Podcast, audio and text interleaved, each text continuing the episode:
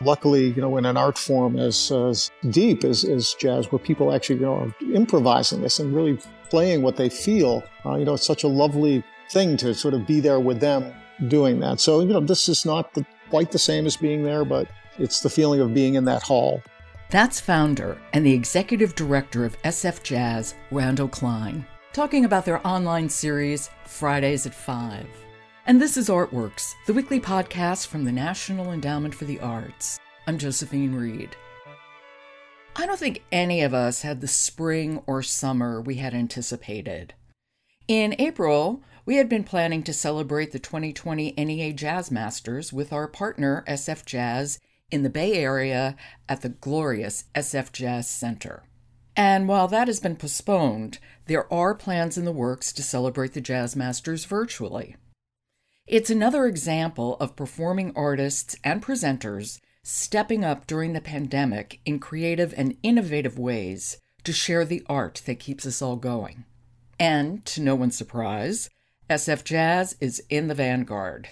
SF Jazz is a national and international leader in jazz creation, presentation, and education, celebrating jazz as a living, evolving art.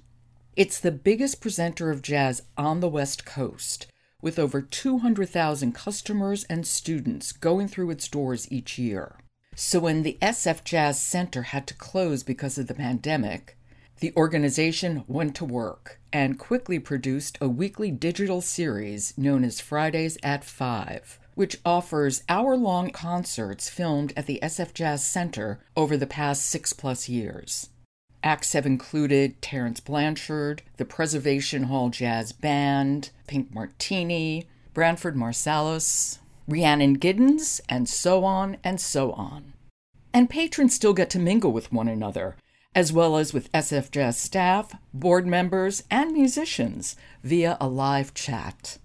Back in April, I spoke with the founder and the executive artistic director of SF Jazz, Randall Kline, about Fridays at 5 and a little about the origin story of SF Jazz itself. Here's our conversation. You often refer to some of the musicians who've played at SF Jazz as family. I've seen interviews with you, and somebody will mention Wayne Shorter, for example, and you'll say, Oh, he's family. and I wonder how your musical family is doing right now. So, the family, it's um, a really challenging time. And I've, you know, I've, I've, talked with some musicians. You know, everyone is just thrown for a loop through all this. So, you know, it is like, you know, just a difficult part of this is, you know, we all are being thrown for a rhythm. We all want to do things the way we used to do them, and we can't.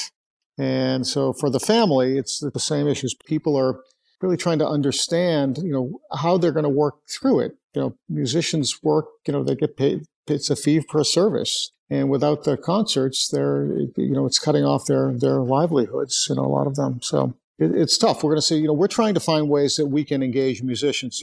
Well, in fact, that's one of the things I want to talk to you about because SF Jazz began a program, a series called Fridays at Five, and I'd love to have you tell us about it. Fridays at Five is based on videotapes uh, with great audio attached to them, uh, videos that we've done uh, over the course of uh, six of the seven years we've been open in the, in the SF Jazz Center. And there's some remarkable stuff there. And we were getting ready to sort of launch a, a digital membership program for people that are beyond the Bay Area that can't visit the place this fall or winter. We, we launched it this spring instead in a slightly different manner. But what's great about it is it, it keeps the whole family actually healthy to your question. So the family being, so in these broadcasts, we're asking people to become SF Jazz members for $5 a month to watch this once a week broadcast. And, and then there's a, you know, what we're calling a tip jar attached to it as well, too. So, uh, of that tip jar, we, are splitting that with, with the musicians. We had group Pink Martini on, and, you know, we sent them a check for $5,500. It's free to current SF Jazz members. We have 14,000 of them. You know, they're, they're participating. Everyone's chiming in. And so the, the bigger the group gets, the, the more people contribute. The program's growing. You know, it's, you know, close to doubling every week we do it uh, as far as people coming into it. And uh, we're going to be doing something actually um, in a few weeks with, with a group of musicians that appeared when Wayne Shorter was not able to come to the building. Um, the tip jar for that concert, which involves a lot of big stars. uh, Branford Marsalis, along with uh, Wayne's Normal Trio. We're going to give 100% of the chip tip jar from those t- to Wayne. So we're trying to do what we can for the family, basically, is what we're doing now. You know, even though the arts community, and especially the performing arts community, both artists and presenters are being hit so hard by this virus. I'm also really awed by the resilience and agility and creativity people are showing in getting work out and, and working. Yeah. Necessity is the mother of invention. You know, this is one of those big moments. You know, what else can we do? You know, we have 200,000 people that come through the SF Center every year.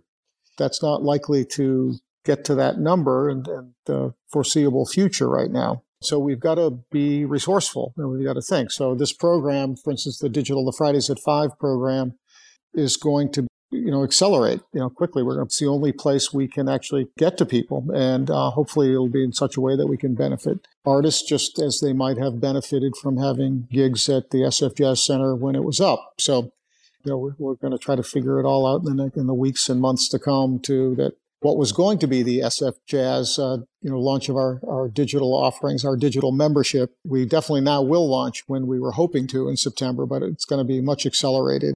Randall, will you describe the experience you want the the viewer and the listener to get when they when they click on Fridays at five? I know you have wonderful archives, but there's a bit more to it, isn't there? Well, what's interesting about this program, so you know, we we never anticipated this use of the footage. So what we've been doing for five years, six years working on this program, when we built the center in 2013, when we opened it in 2013, we anticipated distributing what happens in that building to a, a, broader audience than just the people that happen to be in the Bay Area or visiting the Bay Area. And so we, dis, you know, we, we had to design a, a video capture system and audio capture system that would allow us to do sort of best quality, but at the same time, we had to figure out, you know, to be efficacious about it and, and try to capture the feeling of being at the SF Jazz Center. So I'll try to connect the dots quickly for, you, for you here. But basically, when we designed the SF Jazz Center and working with the architect and the acoustician and the, and the, theater, and the theater planner, we wanted to create as warm and intimate and the, the most community vibe we could in the place so that the performer would be as comfortable as they could be. They could hear what they want. They could connect with the audience and the audience could be as comfortable as they want and they could connect with the performer. And some kind of alchemy might happen if we paid attention to those details. And I think we got pretty lucky with this. Anyways, the group took this idea, this kind of uh, warmth and connection and trying to see if we had any control over the elements to create this um, alchemy, or what what a writer once called sort of the transcendent moment when uh, when you're at a performance and you're taken somewhere else. Of course, a live performance is a unique experience, and translating that to film has to be challenging. Yes. The next thing was, well, if we were going to capture this, and is there any way to convey that feeling via a digital medium? And um, and so in designing the camera systems and how the operators work and how they capture and and the, the quality of what you see was the whole intent was to try to come up with something that captured the feeling as best we could of sitting in that theater. So we have forced some very tough restrictions on the crew that records these. And one is it's done all by one person with all remote cameras. So there isn't a director and an operator uh, and an editor. It's literally, it's like the equivalent of audio live to two track that if someone is forced to be basically the, the camera operator, the listener, and what it's like to be a listener and understand all the peripheral things you might see or hear or be distracted by or how when you're looking at a soloist, say, um, you know, you zero in on a saxophone player, what they're doing, you know, with their hands or their mouth, or whether they glance at somebody else, or you know, trying to take that idea that naturally we zoom in, we zoom out, we pan, we do all these things when we're there. Could the feeling of being in the moment that the camera person is actually like they're listening to the concert and they're reacting to it. No one's telling them what to shoot. They are in it. And uh, I can tell you, it hasn't been easy. No, we're getting there with it. It's great. And so we were going to apply this to some other things, just about full length concerts and all that, you know, later on. But now it really gives you the feeling now at in our Fridays at five when you can't be in the building. It, it's just like another degree or two more towards a live thing when you watch it, like being there. So that's the idea. You know, this is this digital analog thing, and because of the times, you know, we've been forced away from that that live experience. So the design of the hall uh, was really this gathering around the fire thing. You know, we we have this primitive urge to gather, to heat up around something, and that the hall is designed like that. You know, they're seating on the sides and behind the stage. It's designed to feel like a club, even though it's a, you know 700 seat concert hall. Uh, but it's designed to sort of create that intimacy where you you can be watching that soloist or that band, but you're seeing someone else reacting to the music as well too, and uh, that creates a sense of community and uh, anyways, I think we're getting close to capturing that in, in this in this program, which we're going to continue to grow. Well, is there commentary or a, a host or audience engagement? How does that work? How do you bring that into the mix? Yes, so we have a moderator, and um, and we've added um, the one post production thing we've added to this. Um, you know, we've you know we've stitched on you know intro footage and things, and um, we have we have a moderator, and each week uh, we've had people from the bands talking as well too. So Julian Lage was very active on his chat from everything about identifying to people want to know what kind of strings he uses, you know, to uh, talking about the music itself, you know, in the moment with Pink Martini. Um, China Forbes, uh, the lead singer of the band, was on the chat along with uh, you know someone from the group, giving insights when people want to know more. So it's kind of like having and, and people respond to each other that are on there. So it's kind of like being at the show where you know I, I know when I go with my wife and you know I, I give her the elbow at a moment like hey check that out you know, we, we get to do that a little bit uh, digitally, like, you know, oh my God, I can't believe I just, you know, what I just heard. You know, you, you can make that eye contact kind of digitally here uh, with this dialogue box. I'm just curious, what made you decide to broadcast Fridays at 5 at a specific time, at Fridays at 5? One of the great things about this gathering around the fire concept of you know why we all seek out live music to see with other people is you know this this kind of sense of being there together and with Fridays at 5 you know we, we never anticipated that we would do a broadcast at a specific time and that would be it in other words, you know, a lot of it would be archived or do that. But this was, no, let's do it this way. Let's try it, see what happens. And people are responding to this, particularly in this crisis, in the sense that what a way to end this week. You know, at five, I'm getting ready. People are preparing their cocktails, their wine. You know, there's a number of Zoom groups that have formed around this, you know, that people with their friends, and it's the equivalent of going out and gathering around the fire, you know, for this thing. And, and, and because it only lasts an hour, you, you know, particularly with time being so fluid right now, you know, when you're, you're working at home and, you know, the, the difference between your, your, your workplace is your, your home and that people have a place to, to be at a certain hour. And particularly at the end of the week, the sense that, oh, I remember what it was like when I used to go out to see live music. you know, had to be at the venue at that time and it's going to start at this time. And um, and while a number of people have commented, you know, well, you know, can when can I see this again? I, I think the beauty in this is actually it being a bit ephemeral, or not being a bit, being ephemeral. That you know it's there, and you know it's just like live music. You know, you, some one of, one of my favorite experiences, you know, Sonny Rollins or Joe Henderson when he was alive, or when Sonny was performing in a number of contemporary performances, but those two in particular I think about is like you hear it and that's all. You have to remember it. You have to live with it. You had that moment and you know holding on to that thing is is a uh, you know one of the beautiful things about listening to live music. You never know when it's going to happen. You never know when you're going to have that transcendent moment and when you do it's just like you hope it lasts you know you can savor it for a long time but then eventually it just fades and becomes a memory and you're seeking another one. And uh, luckily, you know, in an art form as, as deep as, as jazz, where people actually, you know, are improvising this and really playing what they feel. Uh, you know, it's such a lovely thing to sort of be there with them doing that. So, you know, this is not the, quite the same as being there, but it's the feeling of being in that hall and when that when that happens. As you say, it's also such a lovely way of creating community. We're not in the same hall, but at the same time, we're all gathered at the same time, watching and listening to this wonderful music. And when it's over, maybe we're chatting or zooming or calling our friends and saying, Oh my God, did you hear that? Yeah. And being able to have that conversation about something we shared even though we're not physically in the same place, I think is very restorative.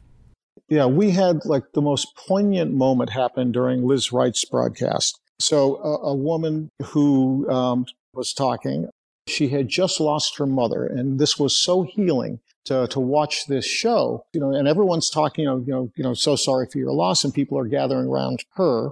Um, and then at some point, someone someone said, "I remember being at that show. Wasn't that the show that the keyboard player was talking about losing his mother that day?"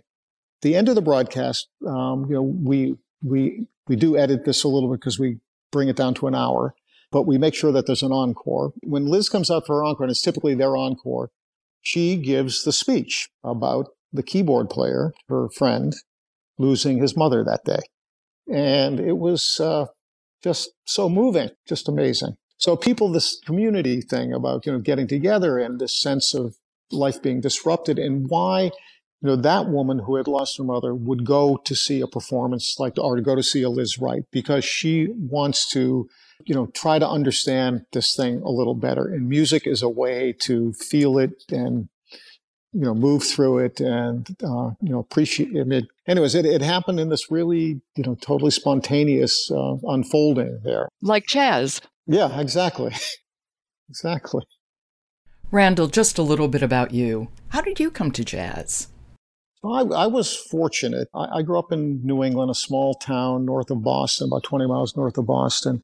And my parents were big music lovers. Uh, my father was actually a pretty good amateur jazz piano player. He loved Erroll Garner, he loved Monk. And my parents used to go out and hear jazz every weekend uh, for a long time. And my mom also liked show music and uh, symphonic music and uh, you know, pop music as well too. And I had two older brothers that were really into music as well. So, you know, I was listening to all the, you know, Freddie Hubbard and, uh, you know, Hubert Laws and all these incredible Creed Taylor recordings. But I can remember these covers and hearing these things growing up. But the truth was, I really wasn't that interested in them as a kid. I was more interested in pop music, and I, re- I really got into you know like all the British invasion groups and you know the R and B stuff, kind of leading into that you know, music became an important part of my life early. And then eventually I went on to study music. So I, you know, I went to school actually out here in San Francisco. Uh, I started playing, you know, semi-professionally, then professionally um, as I was uh, on my way of dropping out of college the, the first time. And, uh, and when I went back to school, it was to go back, you know, and I, you know, I worked in bars actually in Boston area with a folk singer, backing up a folk singer was my first, first work but went back to school as a music major and, and, took it really serious and thought I wanted to make a career as a musician. And when it became clear to me that I was never going to be Paul Chambers, I decided there were other things to do. So that um, I started, ended up working in music, and, and that's how this all kind of started. But how did you move into presenting jazz? At that time, I was going to a great club here in the Bay Area, Keystone Korner, which now has actually been reincarnated in, in Baltimore.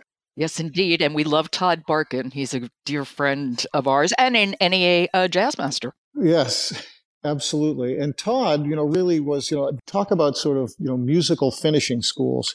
I can't tell you how many great concerts. Todd was not the greatest businessman. I, I can say that. Todd can say that too.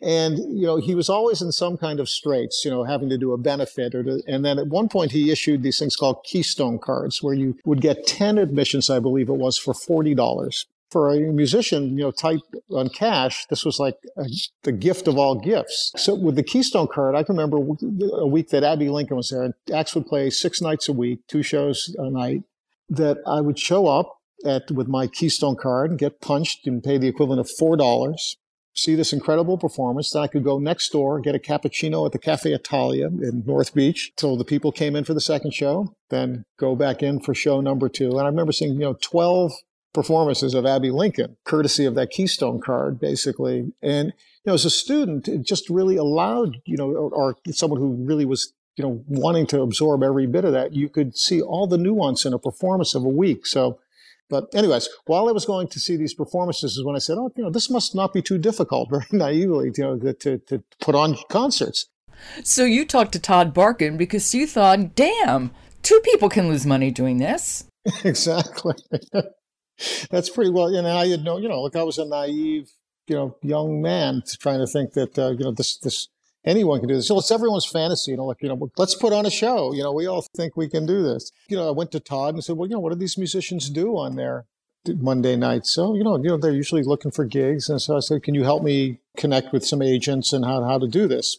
So as a result of that, here we are. So, so I, so I found the acts and we booked a series of concerts, you know, with a pretty amazing group of people. Dexter Gordon was the first act I booked. Unfortunately, he had to reschedule. So he became the second show. The first one was Kenny Burrell. So it was Kenny Burrell, Dexter Gordon, Flora Purim and Airto, Joanne Brackeen, Jack DeJohnette special edition. I remember that was with Chico Freeman was in the band then. Oh my God. And it was a, an amazing series of things. And, uh, you know, in this crazy, you know, faded country western bar in San Jose, down on its luck after the end of the urban cowboy boom. But the guy allowed me to, to, use the space on Monday nights. And so the series was called Jazz on a Monday. This is 1981. And it was uh, what they call uh, in the business an artistic success. And uh, I ended up having to, you know, as a result of that, to, to find work to pay back the debts I incurred for the concert series and the work I got was working in the music business. Basically, I got, I got a, a, job at a nightclub and I started doing that. And eventually, Clint Gilbert, uh, he and I started the idea of um, what is now uh, SF Jazz in 1983. That's when you began Jazz in the City. And I wonder, Randall, what was the dream when you started? You know, it's a great question. There, there wasn't really much of a dream. I mean, there was an idea. Eventually, just kept growing and growing. But Clint and I, Gilbert and I were working. He knew the person who was the administrator for the city arts granting agency, San Francisco's arts granting agency called the Hotel Tax Fund. And he used to work with her at a community center in the East Bay in Richmond and here in the Bay Area. And in a conversation uh, with this woman, his name is Carrie Schulman, she said, you know, oh, the city would love to do more with jazz. So we sat in her office and we brainstormed this idea for San Francisco Jazz Festival. It was then the Jazz in the City Festival and we had to be a nonprofit. And you know, this is a long way to sort of explaining, you know, like what the dream was. The dream was just to do this festival that featured Bay Area artists. It was a you know not too um, big event. It was a, like a small, really community oriented event. It was all Bay Area artists. It was two nights of concerts at a beautiful theater we ended up using a lot over the years called Herbst Theater. And again, uh, we got the city granted us ten thousand dollars another private foundation, the, the San Francisco Foundation, granted us $10,000. So we got $20,000 to launch this festival, basically, um, which was another artistic success. Um, went, it went well, but not that well. You know, we did about attendance of about 50%, and we needed to do better. And there were reasons that we looked at. And, and this became sort of a theme of how SF Jazz eventually started to, to evolve. We saw what our mistakes were, what we had presented in that first year, which is this eclectic view of music, because San Francisco had a very eclectic jazz scene, you know, of four different acts, four very different acts each night. We ended up finding out it was for what we did that it didn't work. So we went for the niche or more curatorial approach, which then is what sort of set us on this path of how we tended to program from that point onward. It worked very well in year two, and, and we actually were able to pay back the debts we incurred from that first one, and we started to grow. And that's the, kind of the founding story. And from that point on, every year it's doubled or tripled in size almost every year, every two or three years as we started to get bigger. And of course, building the SF Jazz Center was a game changer for you and a game changer for jazz in San Francisco. Well, it was it, it, was the culmination of a, of a big dream. So, you know, your first question about what the dream was, it's all around that idea of trying to create these environments where you could hear great music in a great setting, basically, and, and enjoy it. So the, the dream started to also evolve. The dream became this is something that deserves its own home. From that point forward, I like to say we pretended we could build a building. and we went out looking for real estate and we had no money.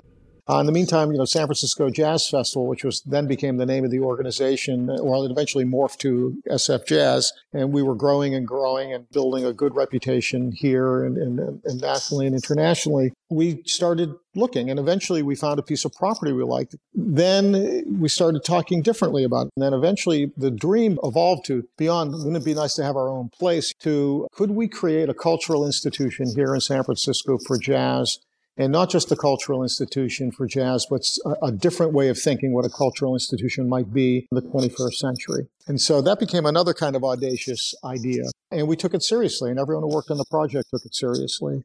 Uh, that that's what we were trying to do, and you know we're we're kind of inching our way there. We're, we're, you know, we're in a neighborhood with more established cultural institutions, the San Francisco Symphony, the, our original model. We took them as our kind of intentional model. If they can do it for Western classical music, we could do it for jazz. And that was a time, and actually the NEA was very active in this idea of establishing jazz in its kind of rightful place as, as cultural player. And, you know, there were programs there. Uh, one was called Jazz Management. Uh, there was Advancement. There was Challenge that we, we participated in all those programs, which played huge roles in our growth. The NEA, I mean, it, you know, really was key. First one was management. It allowed us to make our first hire for the staff of Jazz in the City. I remember they paid half the salary for a development director, someone to help us raise funds as a nonprofit.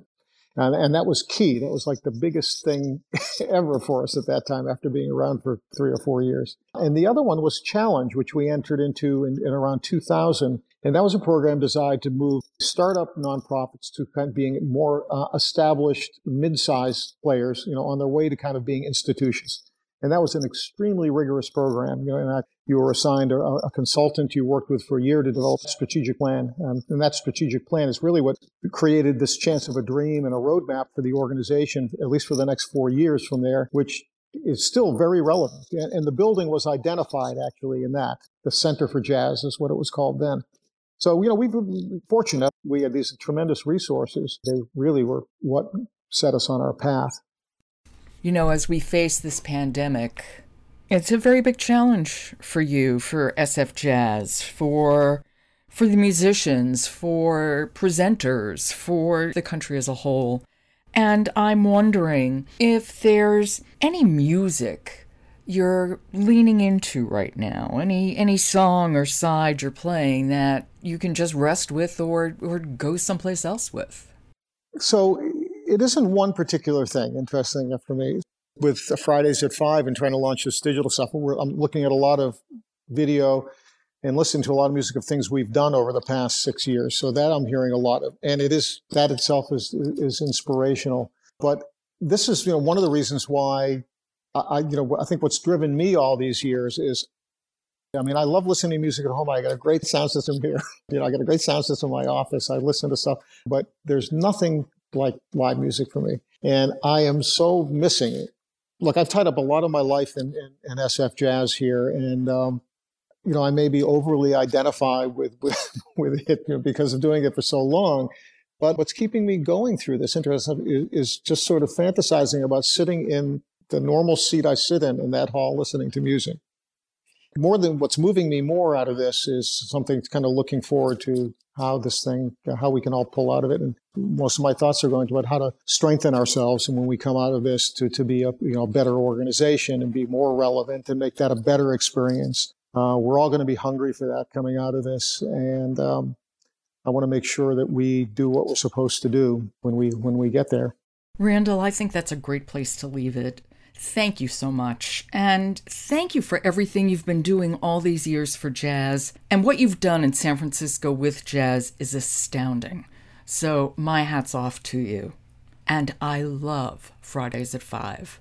Good. Keep tuning in. And, and, and, and we're looking forward to seeing you in San Francisco. Someday, Randall. Someday.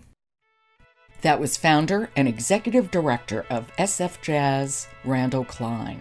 So far, SF Jazz has collected more than $250,000 in proceeds from its online tip jar at Fridays at 5.